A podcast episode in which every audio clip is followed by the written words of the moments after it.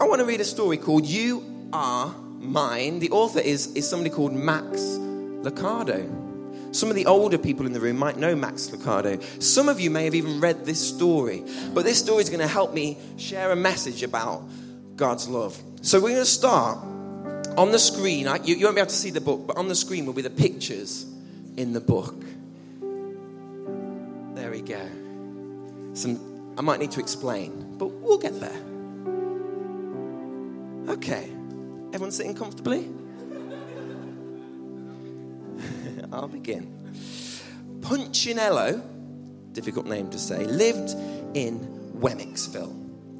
Just like other Wemmicks, he was made of wood. Just like other Wemmicks, he was carved by Eli, the Wemmick maker. And just like the other Wemmicks, he sometimes did silly things. Like the time he began collecting boxes and balls. Things started getting silly when a Wemmick named Tuck bought a new box. Others had boxes, but Tuck's was a new box. Tuck loved his new box. He thought it was the best box in the village. It was brightly coloured and it, he was proud of it. Too proud, perhaps. He strutted up and down the street showing off his box. Have you seen my new box? He would ask the Wemmicks. He passed on the street. Would you like to touch my box? Tuck marched right up to Punchinello. Don't you wish you had my new box? He teased.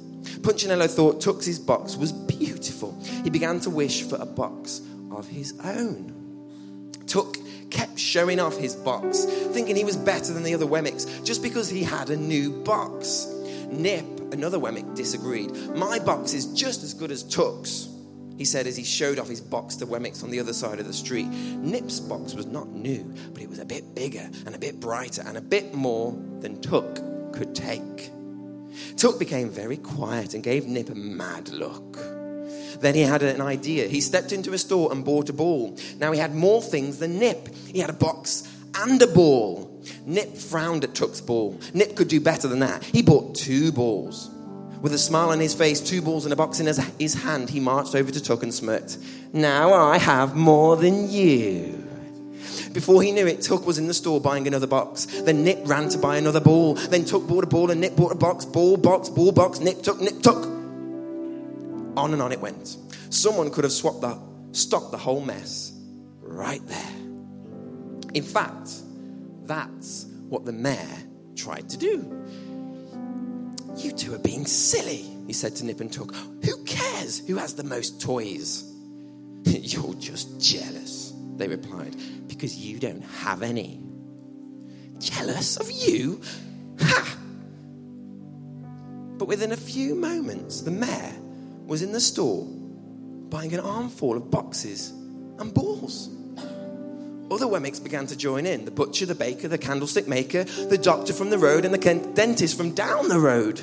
Before long, every Wemmick wanted to be the one with the most balls and the most boxes. Some boxes were big, some were bright, some balls were heavy, and some were light. Tall people carried them, small people carried them, everybody carried them, and everybody thought the same thought. Good Wemmicks have a lot, not so good Wemmicks. When a Wemmick walked through the center of Wemmicksville with a stack of balls and, a, and boxes higher than his head, the people stopped. Now there goes a good Wemmick they would say. But when a Wemmick passed by with only one ball and one box, the others would shake their heads and think, maybe even whisper, Poor Wemmick. Poor, course, Punchinello didn't want to be called a poor Wemmick. So he decided to get as many boxes and balls as he could. He searched through his closet and found, found one little ball. He dug into his pocket and found enough money to buy one small box. I know what I'll do, he, he declared. I'll sell my books to get more money to buy more boxes and balls. So he did. He bought a blue and a green box with clouds painted on the sides, but he still wanted more. I'll work nights to get extra money, he told himself. So he did, and he bought a ball. And since he was working nights, he didn't need his bed. So he decided, I'll sell my bed.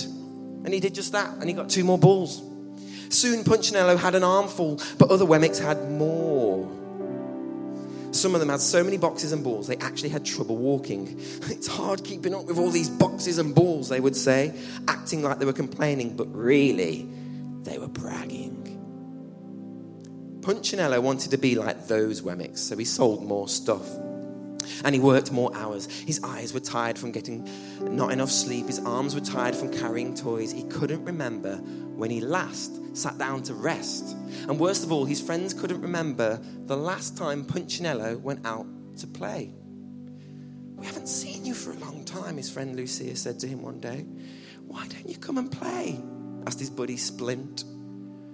Not everyone cared about boxes and balls. Punchinello's friends didn't. But Punchinello, he cared more about having boxes and balls than he cared about having friends. I've got work to do, he, he would tell them, and his friends would sigh. Punchinello didn't care. He only cared what the other box and ball people thought. And no matter what he did, he couldn't buy enough things to get their attention. Finally, he had an idea. I'll sell my house. Yes, he decided. That's crazy, said Lucia. Where, do you, where will you live? asked Splint. Punchinello didn't know, but he didn't care. All he could think about was the boxes and the balls. He would have all with, with, with all of that money. So he sold his house. He bought boxes and boxes and boxes and boxes and balls and balls and balls. He carried so many toys he couldn't see where he was going. His stack went way above his head, but he didn't mind. So what if his arms ached? So what if he kept walking into walls? So what if he had no friends? He had many boxes and balls. And when he passed Wemmicks, they would turn and say, Wow, he must be a good Wemmick. Punchinello heard them. He couldn't see them, but he heard them. And he felt good. I'm a good Wemmick, he thought. But just in case you were a bit unsure what was going on, Punchinello is a wood, is a man made of wood, a wooden person. I don't know how else to describe Punchinello. He's from Wemmicksville. And as you notice in the story, people from Wemmick, a lot of people from Wemmick collected, strangely, boxes and balls. And Punchinello, he wants to be a good Wemmick. So he wants to collect lots of boxes and balls. Now, if that was us, we probably wouldn't want lots of boxes and balls. We would probably want an iPad, an Xbox or a PlayStation. We would want a Ferrari. We want a big house, a nice holiday. We want to be and feel important. We want to be happy. So many people, sometimes I include myself, I want to go around and collect things for myself, make myself look good, make myself feel good. Sometimes I want to make myself look and feel better than all those other Wemmicks or people out there. So we're not too dissimilar to Punchinello. We're a bit like Punchinello. So this story is a little bit about you and me. So let's, now we're all sitting comfortably, let's read the second part of the story. I should have put a bookmark in. The last thing that Punchinello said, Punchinello said was, I'm a good Wemmick. Next page. But then somebody changed the rules. It was the mayor's wife. She was very proud of her boxes and balls. She not only had a lot of them, but she also had special kinds of them. She bought them at the fanciest stores with the funniest names and left the names on the boxes so everyone would see them. She wanted to be the best Wemmick. One day she had an idea. Not only will I have the most, but I will go the highest. So she climbed on top of one of her boxes and shouted, Look at me, everybody! Just like that. Immediately, all the box and ball people tried to outdo her. One climbed onto a fountain, another onto, bal- onto a balcony, and then another onto a roof. It was the mayor who spotted the mountain. Behind the village of the Wemmicks was Wemmick's Peak.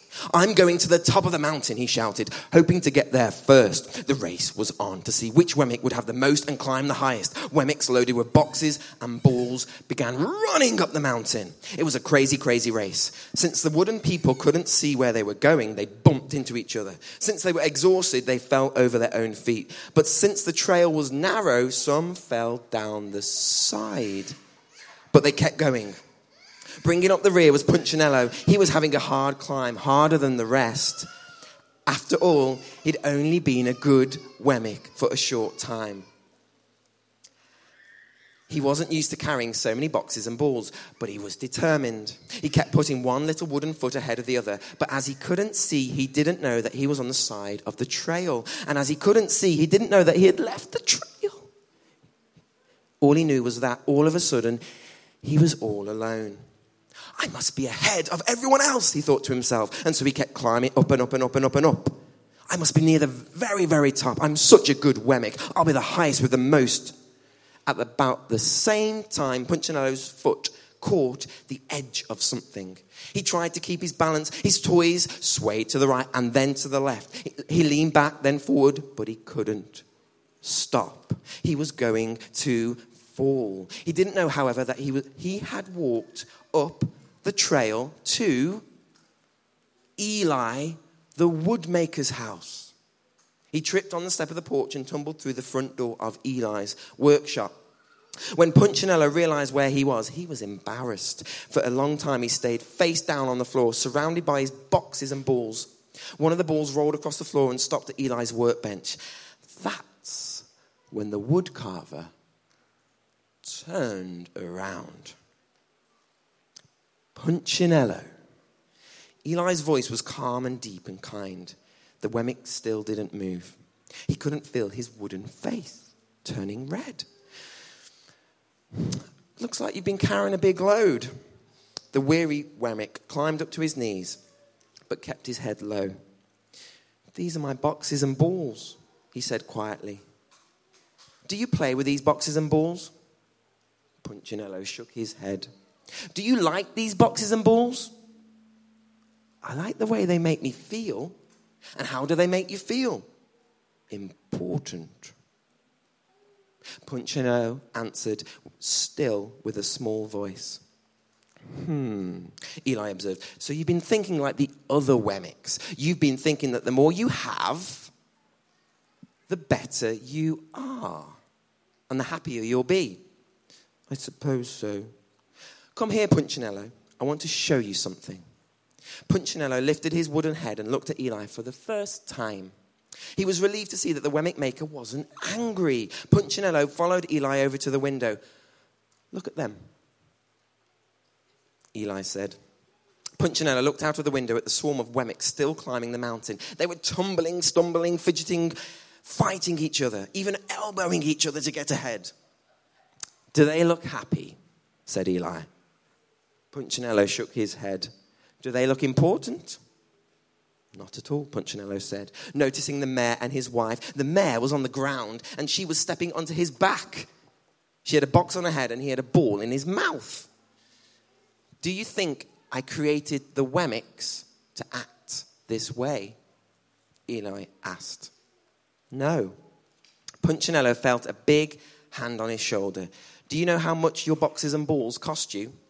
My books and my bed, my money, my house, my little friend, they cost you more than that. Punchinello was trying to remember what else he had sold when Eli continued, They cost you happiness. You haven't been happy, have you?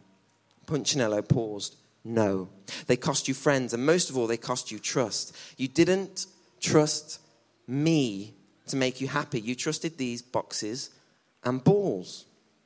Punchinello looked up at the pile of toys. All of a sudden, they didn't seem so valuable.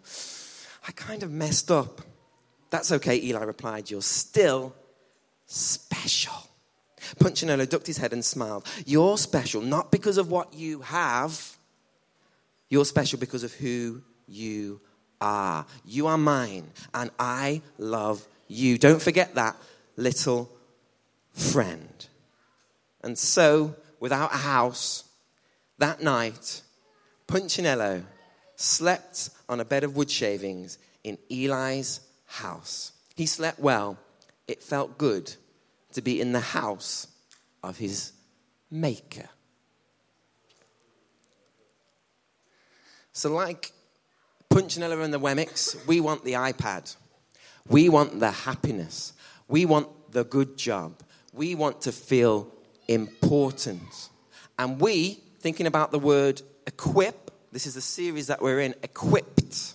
We want to equip ourselves with all of these things and make ourselves feel good about ourselves and make ourselves feel less bad about the naughty things that we've done. So we make things and bring things into our own life. And what we don't realize is it's not those things that make us happy. So, does God equip us? Paul preached last Sunday and he asked that question Does God equip us? And the answer is yes, he does. Why do we try so hard to make ourselves feel good? Why do we so hard to make ourselves feel loved? Why do we try so hard to get things, to make our lives feel like they are valuable and worth something when we don't realize that the one who made us, made us, loved us, created us before we had anything else? We don't need to have things or do things to earn God's love to feel valuable. He loves us anyway. So, three things that God equips us with. The first one, and there's three Bible verses. The first one is God gives you or God meets your needs. What do you need today? Food, house, job, happiness, joy, friendship, relationships, family, all these things you need. And what does the Bible say in Philippians? It says in verse 19 of chapter 4 My God will meet all of your needs according to the riches of his glory in Christ Jesus. Isn't it good to know that the one who made you, designed you, thought about you, and thought, I love that person, also wants to meet all of your needs? You never need to have not enough. You can always have what God has given you because He has riches in heaven. Wow. So God equips you with your needs. The second thing is He gives you the desires of your heart. There's something different between a need and a want. I want that Ferrari. I want to look good in front of that person. Now, some of our wants aren't always good. I want to be rich beyond my wildest dreams isn't always good. Now, let's read a verse that helps us understand what this means. God does give us our desires, but Psalm 37 says, Take delight in the Lord, and he will give you the desires of your heart. That doesn't mean if you come to church and you worship, worship God and you delight in Him, you'll get the Ferrari. It doesn't mean that. It doesn't mean that um, if you're if you love Jesus and you're a Christian that you can beat up your enemy because you know you, you don't like him. It doesn't mean that. What it means is God will give you desires. So he will give you the things that are good for you. Boxes and balls, iPads, and, and, and all these things that we try and give ourselves aren't always good for us. They're not always healthy. He will give you a desire for things that are good for you and healthy and helpful. The best thing. He will give you desires. And then, when you've got those desires in you, He will give those things to you. And normally, those desires aren't about what I can get for me, it's about what I can do for other people. The third thing, and this is the last thing, and then we're going to listen to a song is first of all, he gives you your needs. You don't, if you're a Christian, you don't ever need to need anything. He gives you everything you need. He also gives you your desires. What do you really want? What is the most important thing to you? He'll give to you. The third thing is God gives you answers to prayer. And in John, John chapter 5, in the message, it says, and imagine Punchinello going into Eli's workshop it's a little bit like that here. And now, bold and free, we then be- become in his presence, freely asking according to his will, sure that he's listening, God is listening to you. And if we're confident, confident that he's listening, we know that what we have asked for is as good as ours. So if you're praying for things, the key thing here is to spend time with God, spend time with your Maker, and then suddenly your prayers change. You pray for others, you pray for, for the church, you pray for those in need, and then God starts to give you answers to your prayer. God is a God who answers prayer. He will equip you with whatever you need, want, and are praying for. And the key thing here is not doing it on your own. The key thing is doing it with God and being in His presence. So I'm going to ask you one question, and we're going to play a song. The lyrics will go on the screen. It's a quiet. It, well, it's it's a moment to reflect, and you can. Um, I don't mind if you want to whisper and talk to your parents or talk to somebody that you're with, and just think about this one question while you listen to the song and watch and read the lyrics that come on the screen. Is what boxes and balls, or whatever your box and ball is, it could be an iPad, it could be um, you want to be happy, it could be you want to feel important. What, do, what boxes and balls do you need to put down so that you can spend time with the God who made you?